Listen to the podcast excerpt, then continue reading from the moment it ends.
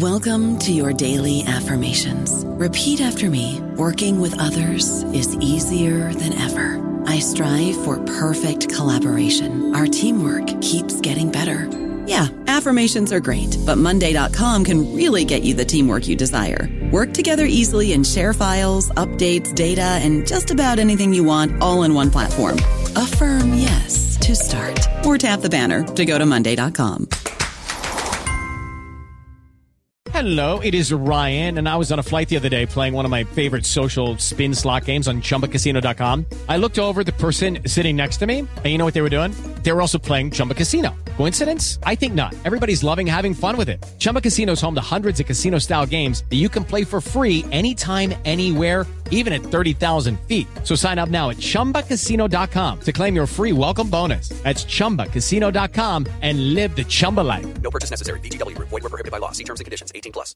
Hello, everybody. This is Marshall Poe. I'm the editor of the New Books Network, and I'd like to tell you that we have a new and improved website. It has two new features that we think you'll love. One of them is a vastly improved search engine so that when you type in keywords, you'll get a bunch of episodes really quick. The other is the ability to create a listener account. And in that listener account, you can save episodes for later listening. So you can create a kind of listening list. We think these features are neat and we think you'll enjoy them. Please visit the site today. Hello, everybody. This is Marshall Poe. I'm the editor of the New Books Network, and here's another podcast recommendation for you. It's the podcast Working Historians, and it's hosted by Robert Denning and James Fennessy. On Working Historians, Robert and James talk to historians about what they do, both in and out of academia. I find these discussions really interesting because I know what I do as a historian, but it's always interesting to see what other historians do. And it's also interesting to see what historians do outside the university setting because they actually work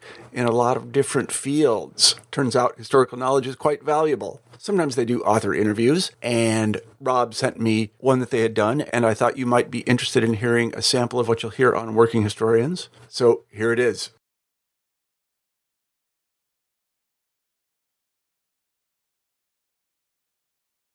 Hello, and welcome to Working Historians, a podcast about what historians do with their lives. I am Rob Denning, the faculty lead for history for Southern New Hampshire University's Global Campus. We have reached a bunch of milestones lately, which has caused us to rethink the way we organize and approach these various podcast series.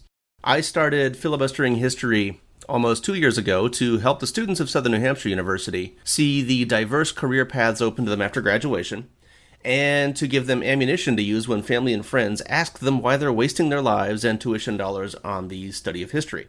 Elizabeth Burbridge, Natalie Sweet, and James Fennessy started the Navigating History and History Soundbites podcasts around the same time as a way to discuss and share the skills of the historian and for instructors at SNHU to present their research to students and to larger audiences. Even though all of these series were on the same podcast feed, we kept them largely separated from each other until a few months ago when we combined them under the umbrella name of Working Historians. Now, I mentioned milestones a few minutes ago, and we've been at this for two years now. This is our 62nd episode, if you tally up all of our recordings for all of the podcast series. That is, if I'm doing the math right. I tried to count twice and came up with different numbers, so whatever. Maybe I'm off. But we are now reaching a broader audience than we ever expected, with nearly a thousand plays and downloads last month alone. More listeners now come from outside the SNHU community than from within. I have talked to lots of students and newly minted historians via social media and other places about their adventures in history related careers, and we have lots of stories left to tell and lots of people left to talk to. Uh, we're not going anywhere for the foreseeable future. Well, kinda. James left SNHU a couple months ago for a really cool new job that must unfortunately remain secret for the time being, but he will continue to call in to our undersea pirate broadcasting station now and then to help me talk to people whenever possible. But beyond that, we're not going anywhere. So, with all of that in mind, we are going to streamline and reorganize the podcast a little bit. From now on, we are going to use the Working Historians title for every episode, and we will move away from the old, increasingly arbitrary dividing line between filibustering history and history soundbites. For the MBAs in the audience, I think that's synergy. I don't know, maybe not. I, I don't really know what synergy is, but maybe. Anyway, that was a long, drawn out explanation, I suppose. Uh, but the big picture is that we're going to be calling this Working Historians from now on, rather than the old names of filibustering history and history sound bites. Okay, so that's done. Let's move on to what everybody has been waiting for and why everybody is listening to this episode. Today, uh, James and I are talking to Brian Cervantes, an associate professor of history at Tarrant County College in Texas, who will next year publish a book titled Amon Carter A Lone Star Life. Today, we're going to find out just who this Amon guy was and why we should care. Welcome, Brian. Can you give us a little bit of uh, background on yourself, and then we will talk about the project? Sure. I, uh, I've been doing history pretty much my entire adult life. I uh, majored in history at my uh, undergraduate institution, where I went to Texas Christian University.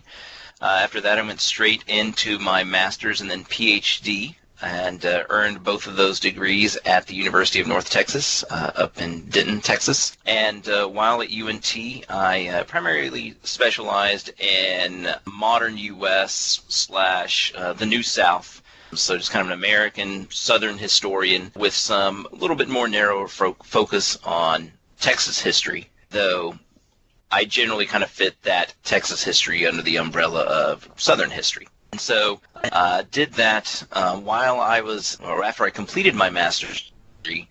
I uh, was successful in landing a, a full-time job at Tarrant County College, community college down here, primarily located in Fort Worth and uh, have been there for about uh, 13, 14 years. I've been teaching, studying history, um, like I said, really since I was 18 years old. And so, given your background with Texas, when you were going through grad school and all that, were your research focuses probably on Texas and the Southwest? Then, anything in anything in particular? Well, my dissertation was actually a biography of the individual we'll be talking about today, uh, Amon G. Carter. But uh, in addition to that, um, I really concentrated a lot on uh, the Great Depression and New Deal era, both in Texas and just broadly speaking throughout the South. You know, there is quite a bit of Texas focus in there, though I don't think I would necessarily categorize myself in particular as a Texas historian if that makes sense. yeah, it, it does. Our, I think our academic experience was kind of similar. I went to school out in California for my BA and my MA. My thesis and then later my dissertation, which I did in Ohio, but it was it was on California, uh, kind of California and the broader West, um, focusing on themes like immigration, environmental protection, that kind of thing. So I, yeah, so I, I think we kind of had similar backgrounds, just just just different megastates. Right. Yeah. Yeah. I mean, a lot of my work, especially related to Carter, has been on trying to fit him into a, a larger national context as well as a regional context, both as a uh, really an example of how his particular part of Texas, uh, Fort Worth, really is this region where South and West meet culturally, economically, things like that. You know, it, it is kind of this where the two regional attitudes clash. I guess is one way to put it. And, and maybe not so much clash, maybe uh, maybe meld together. And, and, so his life is in many ways representative of uh, that that meeting of South and West. So hard to really categorize him as explicitly Southern or explicitly Western. Just trying to present him as uh, kind of part of that larger phenomenon of what it means to be Southwestern. Great. Okay. And I look forward to kind of getting into that as as we move along here. So first off, we're talking to you because you are on the verge of publishing a book. What's the name of the book and when can we expect it to come out? Book is titled Amon G. Carter: A Lone Star Life. And uh, it's coming out in February of 2019, published by uh, University of Oklahoma Press something I've been uh, kind of working on with them for the last uh, really guess I'd say that's been about a year and a half, almost two years. And it's been kind of a lengthy process. Uh, like I said, it was uh, originally, uh, at least at the heart of it, my dissertation. I finished PhD work uh, and, and graduated with my PhD in, at the end of 2011. So it's been several years, primarily since, uh, you know, like I said, I've, I've had a full-time job. My, my teaching load, you know, is, is, you know, a 5-5 teaching load. And so that doesn't always leave a, a, lot of time for research and writing. So it didn't come out as quickly as I'd hoped, but finally completed. So very happy about that. Yeah, I, I bet. I, I graduated in 2011 also. We're, we've got all kinds of parallels going here. Yeah, definitely. Um, I have not gotten back to my dissertation yet. It's one of those things I keep thinking I, I need to get back to that. I, I should really publish that just so I can have a book out there in the world. But, you know, it's, it's, one where I really had to like you know take off little bites here and there. You know, it wasn't uh, something where I was able to just sit down and say, you know what, this semester I'm focusing on getting that book ready. hadn't right. had that luxury, so it's yeah, t- taking like I said, taking those little small bites. But you know, it's it's been an enjoyable process. I did, did say getting it ready for publication was not quite as painful as I feared it might be. Good. Good. But I think I think it's because I had some great people to work with at uh, at OU Press. That helps, yeah. And that makes all the difference. Yeah, great. I'm glad that process worked smoothly for you. So let's get into the content of the book. So, who is this guy, Amon Carter, and you know why is he significant? Yeah, well, Amon G. Carter is, is not so much a uh, nationally known name today. Um, not a name you're, you're going to really hear in too many circles, unless maybe you're interested in things like Western art and something like that, since he was a major collector of the work of Frederic Remington and, and Charles Russell. Um, but in his day, and he lived uh, from 1879 to 1955. Um, he was really the premier newspaper publisher in uh, in Texas and really the Southwest. He started and ran the Fort Worth Star Telegram from uh, 1909 until his death in 1955. And in those years, uh, really by the 1920s until his death in the 1950s, the Star Telegram was the, the most widely circulated newspaper in Texas and the Southwest. And of course, this is back when uh, newspapers enjoyed quite a little bit more prestige than nowadays. Uh, newspaper publishers obviously wielded a, a, great amount of influence in a variety of ways. Um, so what this did was it made Carter particularly useful in uh, the, the realm of, of civic boosting. Uh, one of the things he really devoted a lot of his efforts to, in addition to running the, the Fort Worth Star Telegram, was he really primarily focused on being a Fort Worth booster uh, in a lot of ways, trying to, to find ways to attract businesses to Fort Worth, trying to find ways to take advantage of federal largesse whenever that was available, and, and really became kind of the singular representative of Fort Worth to uh, the rest of the United States. And so you see him hobnobbing with corporate bigwigs. He hangs out with uh, presidents like Roosevelt and Eisenhower. Uh, he becomes incredibly great friends with uh, very national figures like uh, Will Rogers things like that. So, you know, during his heyday, which was really from the 1920s to the 1950s, he was someone that Americans would have had a, a basic amount of familiarity with because they would encounter him in a, in a variety of settings. You know, I mentioned his friendship with Will Rogers. Will Rogers wrote the most widely read syndicated column that pub appeared in uh, newspapers in the late 20s uh, until his death in 1935. And Carter was a constant presence in his columns. You know, Rogers would be you know, regaling readers with some of their latest antics and actions and things like that. You know, Time magazine did a number of profiles on him. So, you know, like I said, today, not necessarily a nationally recognized figure, but during the peak of his career, he was definitely someone a large number of Americans would have at least had some idea of who he was and, and what he was about.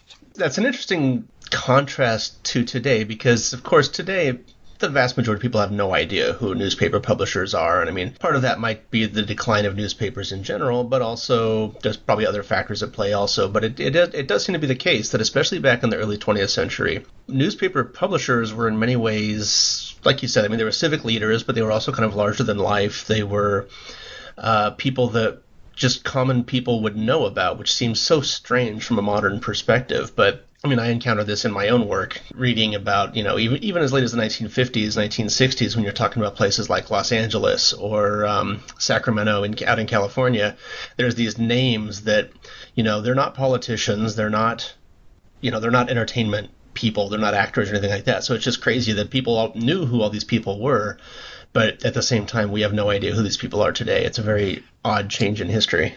Yeah, I mean, they. I'd hesitate to maybe call them celebrities because that brings up different connotations, but these were almost celebrities in their own right. I mean, they were, uh, you know, whether you're talking about, uh, you know, Otis out in L.A. or Carter, or you're talking about uh, Robert McCormick up in Chicago, or obviously the most famous, you know, William Randolph Hearst. I mean, these were uh, incredibly well-known individuals that, yeah, like you said, it that just doesn't isn't present in, in the modern world. Um, and so I, I, I found that to be incredibly fascinating insight into the past because it is, you know, while it is the recent past, that is a, a world that, that really doesn't exist anymore. The, the, the idea of the, the preeminence uh, and influence of these uh, of these newspapers. I, I think uh, it's kind of sad to see the uh, that era disappear you know, there's just something I think of, about newspapers, uh, maybe something a little romantic about it. So it, is interesting to kind of see that world fade away and get replaced by who knows what we're heading into. Right. And I wonder, and this is probably going a little bit beyond the kind of the scope of your study of the guy, but I wonder if it, if that says something about general cynicism that we have today. Because when you're thinking of boosters, I mean, in in in today's modern days, someone that's kind of out there rah rah rahing about their city and all of that, a lot of people just kind of roll their eyes at that. But back in those earlier generations, that was you know a lot of people responded positively to that that they are boosters they're drawing people here they're advertising they're they're bringing in industry and all of that and so it just feels like there's just been such a shift lately towards I don't know if cynicism is the right word but just not as that that type of thing just doesn't appeal to a lot of people anymore. Like yeah, it, it really doesn't. I, I yeah, I think there is you know a a kind of natural reaction nowadays to this feeling that maybe people are being sold a bill of goods, you know, by these individuals. You know, at least that's the, the that would be the modern perception. Um, so there would be this sense that you know maybe you really couldn't take them at their word, and and yes, clearly they're incredibly biased in favor of whatever community it is they're boosting. So, you know, if that's going to be the case, then we really don't need to take these people too seriously. But, yeah, like, like you said in, in, in, in the past, that that was something that was just kind of par for the course. I mean, you, you would expect that your city should have its boosters out there trying to attract business, trying to encourage growth, trying to take advantage of, you know, whatever federal legislation and, and monies might be out there available uh, for your city, your community to take advantage of. So, yeah, I, I think uh, I think cynicism might actually be uh, really the best way to think about it. I think there is just a cynical attitude here in the 21st century, for better or worse, and uh, that it's definitely not a world in which boosters like uh, Amon Carter or others uh, could could thrive. Uh, they would they would definitely get laughed off the stage. right. um, right. You know, there, there, there are things that he does that might have raised a few eyebrows back uh, back in the day, but today would definitely make him a, a figure of mockery. For example, one of the things I mentioned in my book is that he kind of adopted as his school uh, TCU, Texas Christian University. Uh, even though he had no college education, had really gone no further than the eighth grade, he kind of adopted TCU as the school he would support financially and the football team he would uh, pull for. And in the 1930s, TCU was actually one of the premier football teams in the in the country. Uh, won a couple of national titles, and then you know we had a couple of famous quarterbacks come out of there, uh, Sammy Baugh and Davy O'Brien and Davy O'Brien uh, won the uh, Heisman Trophy in, in 38. So Carter is this big, you know, TCU supporter, booster. He goes up to New York City for the Heisman ceremonies.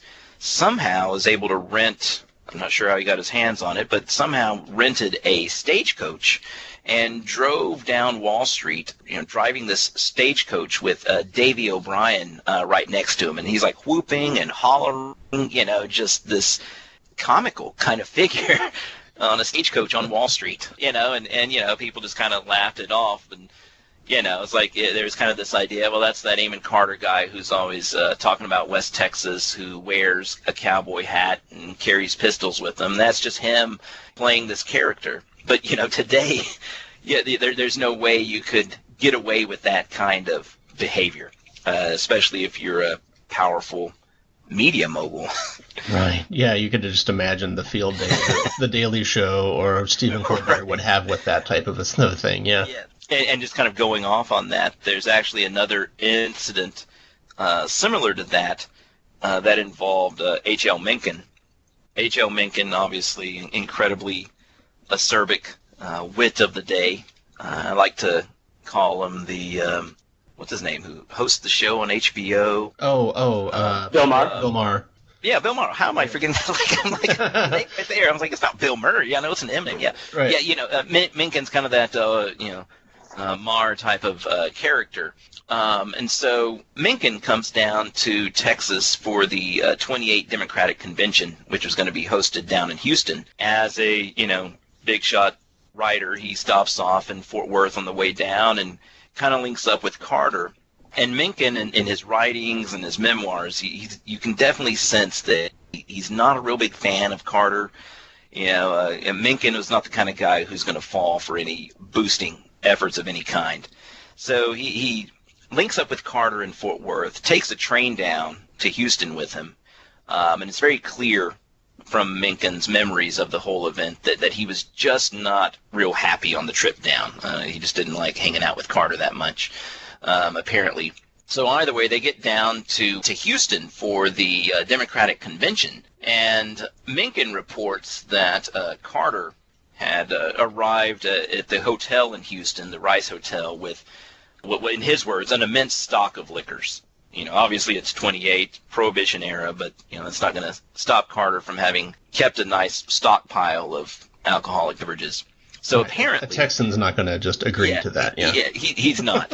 um, so apparently, while he was here at the hotel, uh, at, at one point, for whatever reason, apparently he was frustrated um, at waiting too long for the uh, elevator in the hotel. It was just a single passenger elevator.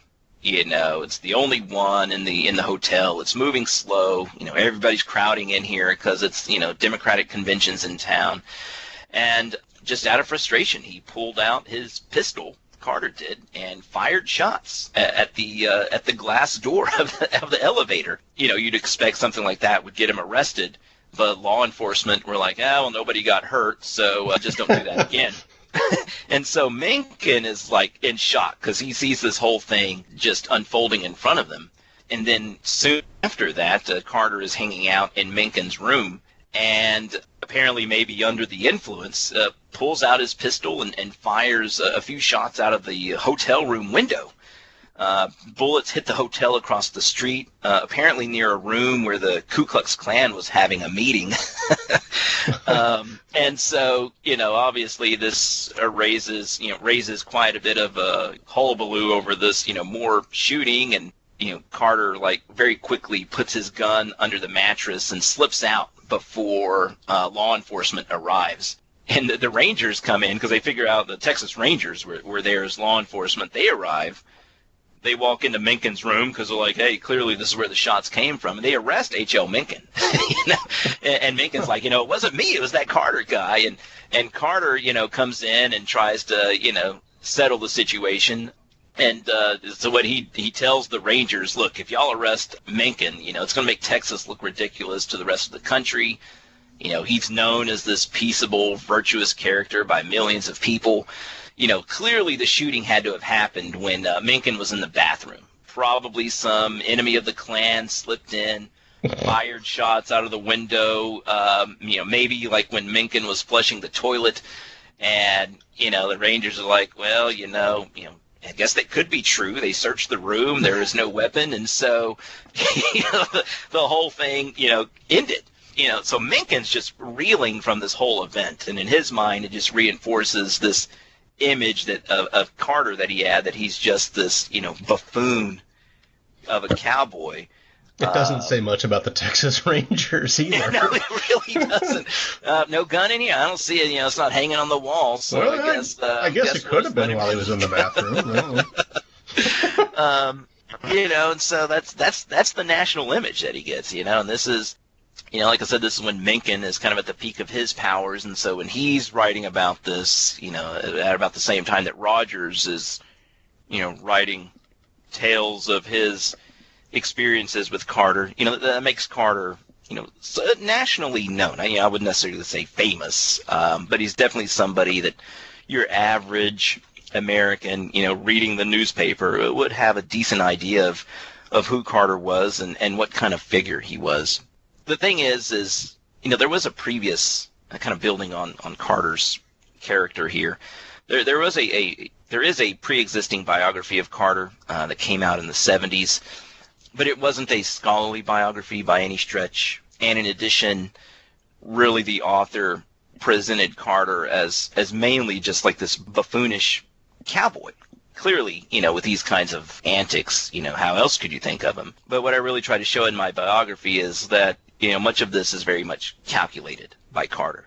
You know, he knows when to play the buffoon. He knows when to put on that cowboy image, uh, but he also knows uh, when to play hardball. You know, he knows how to get the businesses that he wants in Fort Worth, you know, here. He, he knows how to work with the Roosevelt administration to get uh, money, you know, from various New Deal projects. You know, so it's more of a uh, calculated effort as opposed to just a, a natural part of his personality.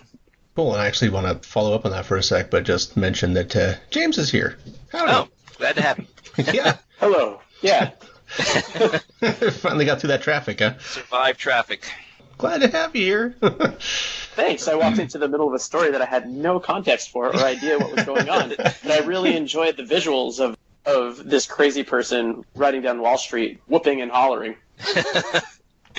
and setting up his own personal bar in his hotel room. I think that. Uh, I think yeah. I got that right. yeah, pretty. Yeah, well, it, it pretty much was a uh, mobile bar that he carried with him wherever he wanted to go. Even better. yeah, I actually uh, came across you know one of the uh, many thousands of papers that are collected in the archive at TCU. Um, a, a couple of sheets of paper from I think this was just immediately after Prohibition, but it was a, a list of the uh, liquor stockpile that he kept.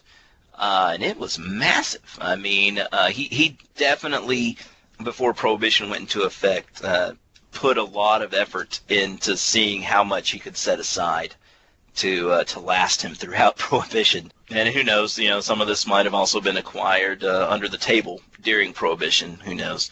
He obviously didn't keep records of that.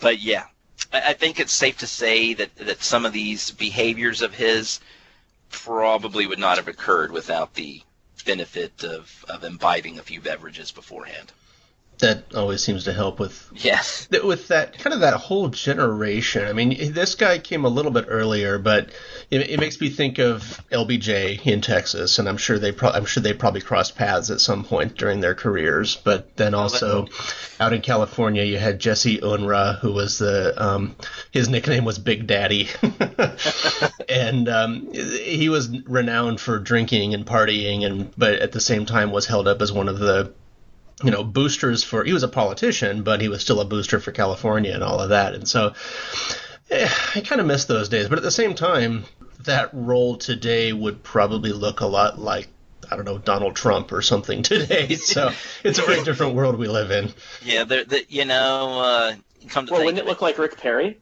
Yeah, that might be it too. But they, yeah. Perry, maybe we just haven't heard enough about Perry's uh, personal life to understand that his insanity stems from an, a love of alcohol and just a general crazy outlook on life. Yeah, but he's got the whole moral crusader thing going on. These yeah. these other guys, they didn't even pay lip service Car- to moral Carter crusades. didn't even just, care. Yeah. yeah, Carter cared zero for any of that. Uh, yeah. for any of that element. yeah, Unruh, Unruh that I was talking about was the guy who first made the quote where it's like, um, for when it comes to like dealing with lobbyists and all that, and he's like, if you can't, you know, drink their booze and blank their women and then vote against them, then what are you doing in politics? He's like, that's just that type of guy that just doesn't care one bit about any moral crusades. it was a simpler time. yeah, the, the moral majority, uh, Carter would never have been a part of that. You, you, mentioned LBJ, though. That was actually, for a while, a, a, pretty strong friendship and partnership between the two of them. Carter had really come out strongly in, in support of LBJ back when LBJ first ran for the Senate in uh, in 1941. And uh, failed attempt by Johnson, but they, they formed a really close partnership in all of that. And, and Carter, I think, from his perspective, felt that he was maybe taking Johnson under his wing. Johnson, of course, you know, was not the kind of politician who was going to remain under anybody's wing. so, you know, Johnson does end up breaking free, if you will, of John, of Carter by the early 1950s. Uh, and that actually created a, a, bit of a rift between the two of them. And Johnson just did not vote the way Carter wanted on some things, and Carter like called, called off the friendship, just completely severed uh, that that relationship that he had uh, with Johnson, um, which uh, actually apparently uh, bothered both Lyndon and Lady Bird. She called it one of the, the saddest episodes of, of that period uh, of the Johnsons' life was just Carter just completely cutting them off because of you know supporting a few things that, that Carter didn't want him to support.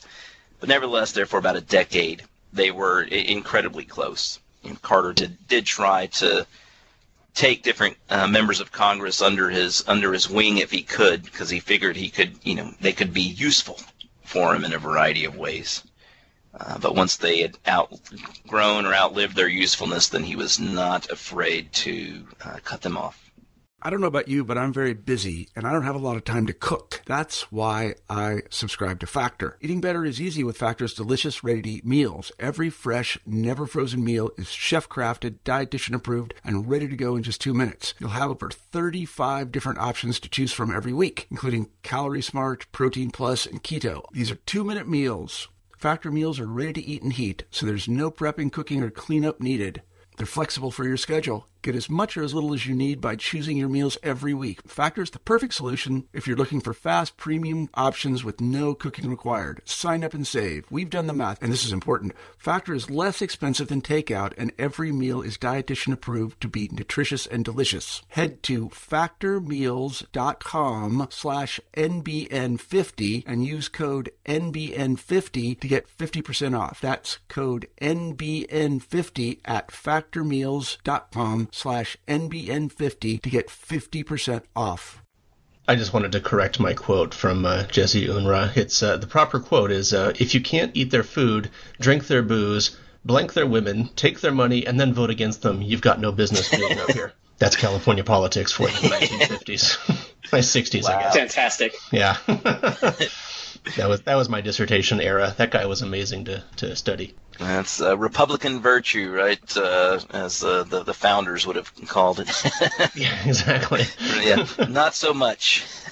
All right, and so you kind of touched on it a little bit, but uh, so his politics, Carter, he was a Democrat. He kind of traveled in circles, but you know, back in those days, Democrat, Republican, it was the the partisan lines weren't as clearly drawn as they are today, and so there were a lot of kind of politics getting mixed up, and both parties agreed on a lot more things than they agree on today. And so if Carter is kind of this booster, he must be appealing to people on all sides of the aisle. I imagine he's probably putting up his best front to try to get everybody possible to be involved here. So do you did you see him kind of like not flip flopping, but you know, kind of being open to all comers, kind of a thing. Well, you know, when Carter is at his peak, it's a it's a period where Texas is still very much a one party state. Um, the Republican Party is is in shambles for okay. um, really most of the 20th century, really up until the not until the 1960s and the 70s does the does, does the Texas Republican Party really begin to solidify and, and gain any real support. So for him, he had the luxury, I guess you'd say, of, of just being able to be a Democrat and not have to worry about anybody on the other side of the aisle. But, but that said, during the 1920s, when you have those Republican administrations, especially of, of Coolidge and Hoover, you know, Carter did try to make nice with them uh, as much as possible. You know, as partisan as he was, he at the same time wasn't about to go out of his way to antagonize Republican administrations just because you know, you never know when these kinds of individuals could be useful. So, for example, there toward the end of Harding's term in office, Carter works closely with um, Hoover as Secretary of Commerce to uh, get a, a, radio station up and running, and that would serve as the radio arm of the Star Telegram. And uh, Hoover was actually the one who ends up naming the radio station. He, he gave it the call letters of WBAP, uh, which stood for We Bring a Program. And that was one of the first radio stations uh, west of the Mississippi River. And it was a had a very strong signal, so it was the, a radio station you would hear uh, not just in Texas, but in some neighboring states. So it was a way for Carter to really extend the, the reach of the Star Telegram. But, you know, he, he needs politicians to do thing like do things like that for him. So he, he's not really going to be too antagonistic towards Republicans. When Roosevelt, you know, wins in 1933, Carter really went into overdrive, uh, cultivating a relationship with, with Roosevelt. He was assisted in this by the fact that one of Roosevelt's uh, children, uh, one of his sons, Elliott, actually lived in Fort Worth at the time. Elliott Roosevelt had married a, a local girl, and so they, they were living here, and so Carter is able to get direct access to Franklin through his son Elliott and he's he's definitely not afraid to to use that channel as much as possible. So uh, one of the things that he really pursues is getting variety of, of funding for different projects locally. He helps secure PWA and RFC funding of a uh, major complex in the city that ends up being named after Will Rogers because uh, it's it's built right after Will Rogers died in, in 35 in a plane crash. Um, and so he, he secures you know around a million dollars for the construction of this complex that would serve as the, the place to house a long held local stock show. Uh, it's called the, the Southwestern Exposition and Fat Stock Show. You know, basically it's kind of like, you know, a state fair type thing. But nevertheless, you know, secured New Deal funding for all of the buildings that would house that. Funnily enough, that that wasn't really something that all members of the Roosevelt administration were happy about. This request, since a lot of it was for PWA funding, had to go through Harold Ickes, who was the head of the Public Works Administration and was notoriously a little bit tight-fisted with the, the money. And he took to just mocking this whole project uh, and called the and called it uh, Amon's cowsheds. You know, why do we want to spend a million dollars on Amon's cowsheds? You know, this is pointless but Carter again has this direct route to uh, Franklin Roosevelt. Carter is also pretty good friends with Jesse Jones, who is the head of the RFC, RFC, the Reconstruction Finance Corporation. Close friends with Vice President John Nance Garner, and so you know he's able to outnumber someone like Harold Ickes, and so he he gets the the money he needs for this major construction project. So the desire to get those kinds of, of dollars flowing into Fort Worth during the Depression definitely gave Carter an incentive to stay on uh, Roosevelt's good side. At the same time, Carter was not uh, afraid to criticize some parts of, of the New Deal that he thought, at least in his perspective, went too far, especially in Roosevelt's second term you know, uh, Carter really thought that uh, the Roosevelt administration had become too pro-labor, for example, so he, he was not afraid to criticize Roosevelt for that. But at the same time, he was always careful to couch his criticism in a way to where it would not cost him access. You know, and, and at the same time, you know, Roosevelt, as much as he might not like that kind of criticism, understood that Carter was useful. You know, like I said, Carter had the most widely circulated, most widely read newspaper in Texas. That's not really uh, a newspaper you want turning against you too much. You know, so Roosevelt is not going to go out of his way to, you know, maybe push Carter away from him. So um, I, I think both Roosevelt and Carter understood that there was something they needed from the other individual. You know, Carter needed the money from the New Deal, and Roosevelt needed the, the political support. So they're they're willing to overlook whatever differences they have in order to make sure they get what they feel is in their best interests. That also probably goes to something we were talking about back at the very beginning of all this when we were talking about boosters not being as welcome today as they were back then. But of course, you just bring up a good point that this is happening during the Great Depression. And so, yeah, I'm sure anybody, it, it was, to most people, I'm sure it was like anybody that's bringing bringing work here or bringing money here, more power to them. we're not gonna right. we're not gonna yeah. lock them out of the room like we possibly would today. We're a bit more affluent all around, so we're probably not. So now we don't really care all that much about it. But back then it's like, hey, he brought some jobs. Let him don't don't mock him. Keep him going. There's a lot more at stake. Yeah. And, and, you know, he, he keeps doing that during World War II. Carter was actually someone who was pretty pro American involvement even before we got involved in the war. You know, he, he definitely was not part of uh, any kind of isolationist wing of the Democratic Party.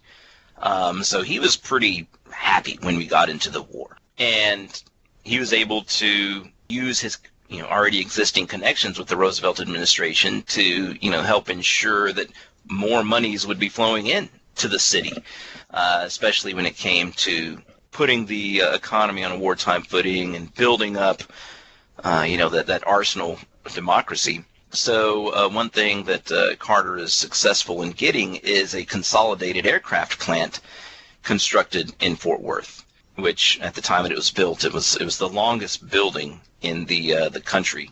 Carter made sure like several inches were added to the length of it to make it the longest building in the country at the time. That was the kind of person he was. um, but you know, you, you've probably all seen that image of B-24 Liberators being constructed in World War II. It's just this, as far as the eye can see, these B-24s that, that was here in, in Fort Worth at the consolidated uh, plant.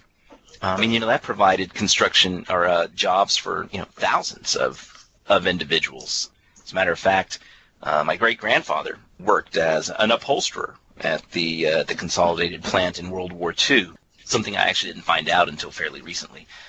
But you know, so something that you know locals, you know, they looked at that and and, and in their eyes, when they see that consolidated plant constructed and you know when whenever it's completed you know they see that really as as an example of carter and his devotion to the community. So he, he definitely was a figure that at least locally was seen as as really a, a giant in the in the community. You know they you know most fort worthians weren't really going to be too critical of him because i mean uh, to be honest by the uh, end of the 40s early 50s I mean, there were estimates that one in four Fort Worth workers had a job primarily working at a place that was here because of Carter's efforts.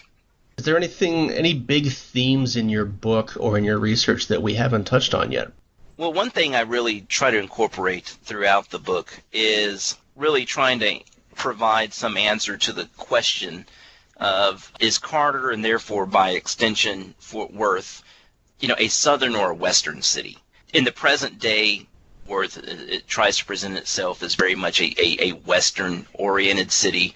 As a matter of fact, the slogan of the Star Telegram, which which Amon Carter put there in, in the early 1920s, was that Fort Worth was where the West begins. Part of it, kind of hidden in that, is kind of mockery at Dallas. That Dallas is where the East peters out, as they put it, and the Fort Worth is where the West begins. Okay. Um, nevertheless, you know, there is that sense of, of, of a Western identity. And so, you know, in, in looking back at, at Carter and, and, and really just kind of this city that he's operating in, I'm trying to figure out, you know, is that really the case? You know, is this a Western city or, you know, are there more Southern elements to it than, than people want to talk about? And of course, when you're talking about Southern identity, especially in the first half of the 20th century, you're primarily thinking of, of things like race, right? Jim Crow, segregation, disfranchisement. And, and, and one thing that we, we do see is that Fort Worth was very much a, a southern city in that regard. You know, it might have a western orientation in a lot of ways, and it might have connections to that western past as a, a city of cattle and things like that.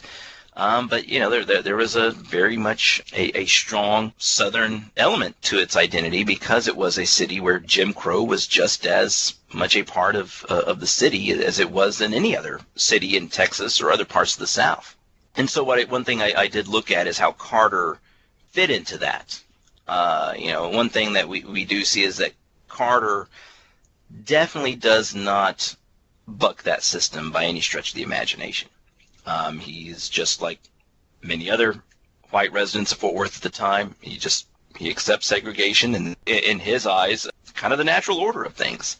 You know, there, there are things that he just kind of takes for granted that, that you know we would be shocked by today. For example, in 1913, uh, there was a horrific lynching in Dallas, and Carter hops on the little interurban railway that connected Fort Worth to Dallas at the time, and goes over there and covers the uh, the event, you know, and then then very quickly gets a special edition of the Star Telegram printed out, talking about this lynching and and publicizing this lynching, and then he goes out and on his own, you know, starts selling newspapers in Dallas and surrounding communities to try to get the news of this lynching out before everybody else did, and and just the kind of casual manner in which he does this illustrates that in, his mind this was just you know it was a lynching. You know, there, there was nothing particularly horrifying about the event. Uh, yes, it was newsworthy, but not newsworthy in the kind of way in which you would be critical of it.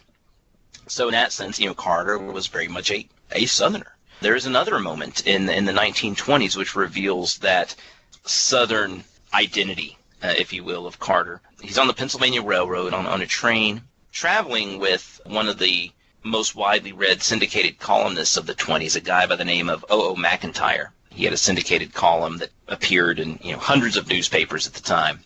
And Carter is not pleased with how one of the uh, African American waiters on the train speaks to him. And he just gets up and he slaps the uh, the, the waiter so hard the guy falls into uh, into Amon Carter's seat. And Carter just kind of, you know, for Carter that was just how you handle things.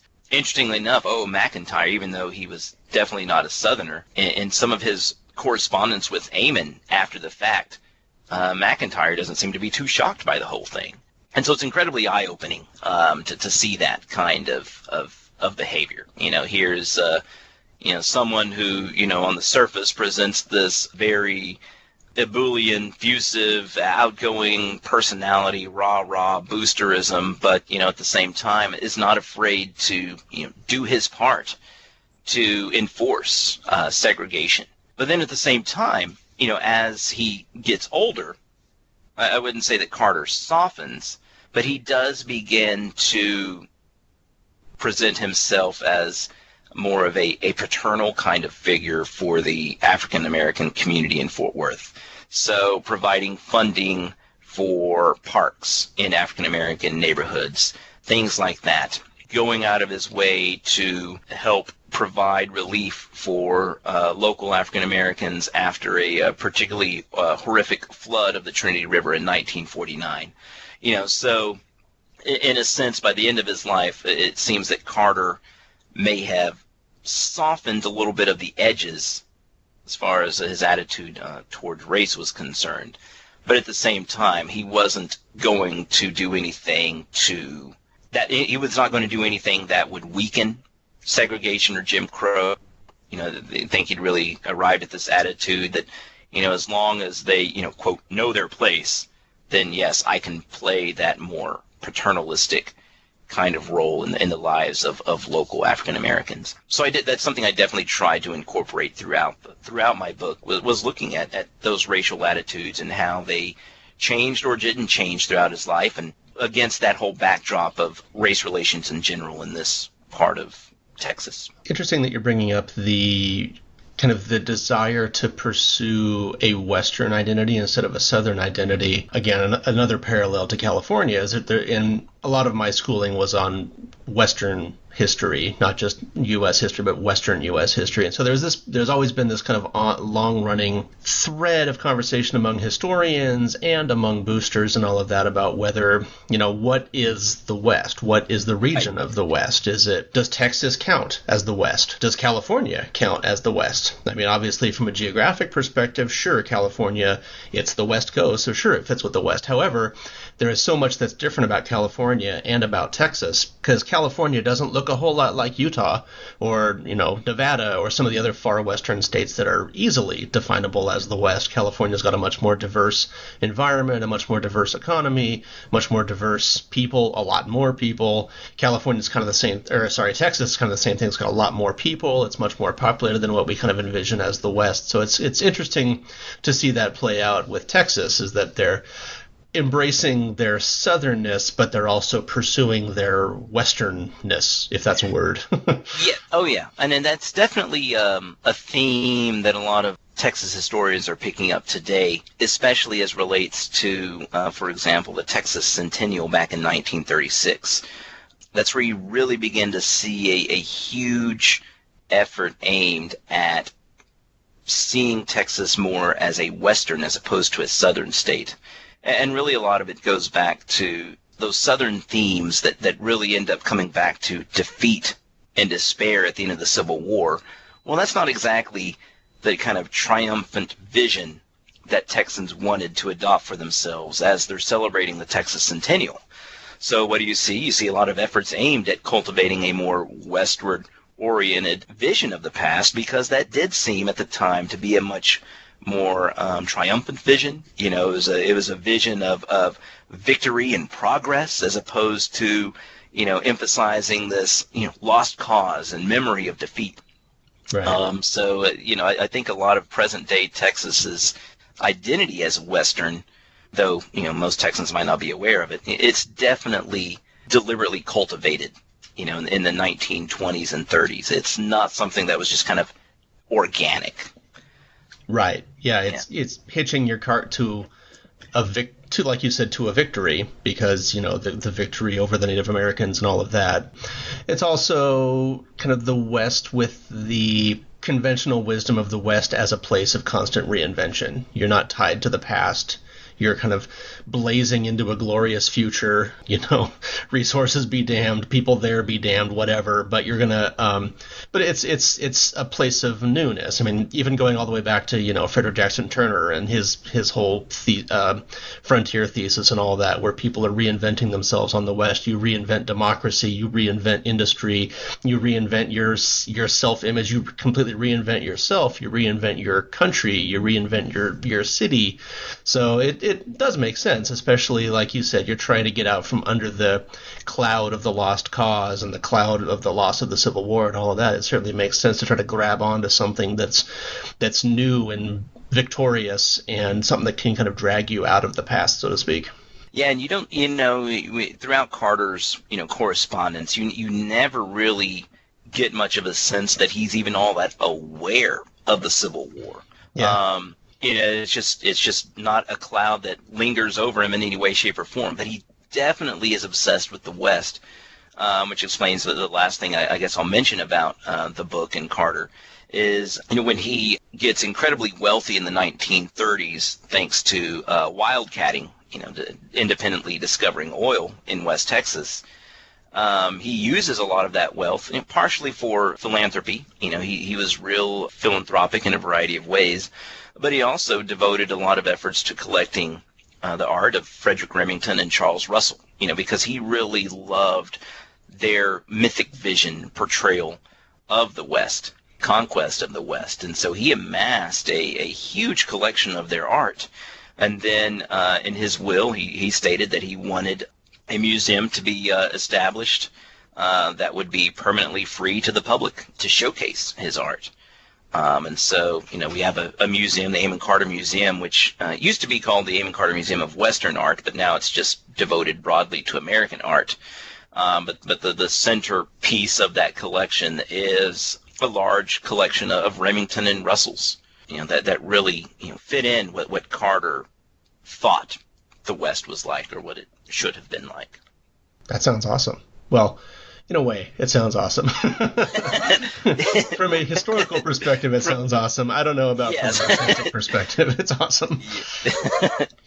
Definitely. So, I mean, I would just say, you know, it's it's, it's kind of funny, you know, your, your California connection. You you would kind of assume that that Carter might, you know, have a, a fascination with California. But interestingly enough, he, he didn't really have that kind of fascination with California. He, he uh, in a lot of ways, he was very oriented toward places like Chicago and New York and Washington D.C. So know, I, I never really understood why you know someone like Carter wouldn't really see California as uh, another example of the kind of place he envisioned the West should be.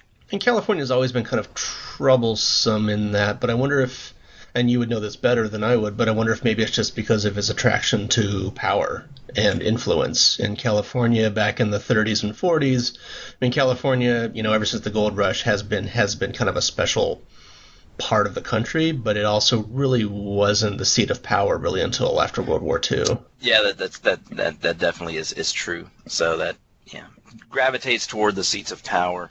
He already he already has the opportunity here. He doesn't need a place like California for that. Right. Yeah. California would be like a lateral. Starting all over again. yeah. All right. Well, that's that's great. Well, this, this is a really cool topic, and I really look and I, I look forward to reading the book. This sounds like there's a, if if any of the stories you've been telling here are in there, then I'm looking forward to uh, to, to those stories. So thank you very much for uh, joining us today. And thank you for having me. Enjoyed the the whole conversation. Definitely. Sorry that I showed up a bit late, but um, it was enough of a teaser to make me go out and buy the book. I'll, I'll make sure to, to uh, share y'all uh, share with y'all the Amazon link when that becomes available. Nice. is it up on your the publisher's link uh, site yet? Do you know? Um, not just yet. At least not that they have shared with me. I just actually went through the whole proofing process. Um, got my proofs back to them um, last month. Index back to them last month. So now just sitting and waiting. Um, Yeah. So I, I assume uh, it'll be up on their site within uh, a month or two. Okay. Well, yeah. When you get Yeah, that, yeah, send share all that with you all. yeah, I'll put it up on the. Uh, you know, I, I put it up in the episode notes and the um, what do you call that thing? Twitter. That's what you call it. I'll put it up on there too. All right. Well, thank you so much. no, thank you. This was great. It was good to meet you. Um, Enjoyed talking to both of you and meeting with you all. And yeah, this is great. And thank you all for joining us today. If you have any questions or comments on this podcast or suggestions for future episodes, as always, send me an email at workinghistorians at gmail.com. Follow us on Twitter at filibusterhist, although that will probably have to change with all this rebranding. Well, that's a problem for another day. Anyway, for James Fennessy and Brian Cervantes, I am Rob Denning. I'll see you in two weeks. It is Ryan here, and I have a question for you. What do you do when you win? Like, are you a fist pumper? A woohooer, a hand clapper, a high fiver. I kind of like the high five, but if you want to hone in on those winning moves, check out Chumba Casino. At ChumbaCasino.com, choose from hundreds of social casino style games for your chance to redeem serious cash prizes. There are new game releases weekly, plus free daily bonuses. So don't wait. Start having the most fun ever at ChumbaCasino.com. No purchase necessary. Group. Void were prohibited by law. See terms and conditions. 18 plus.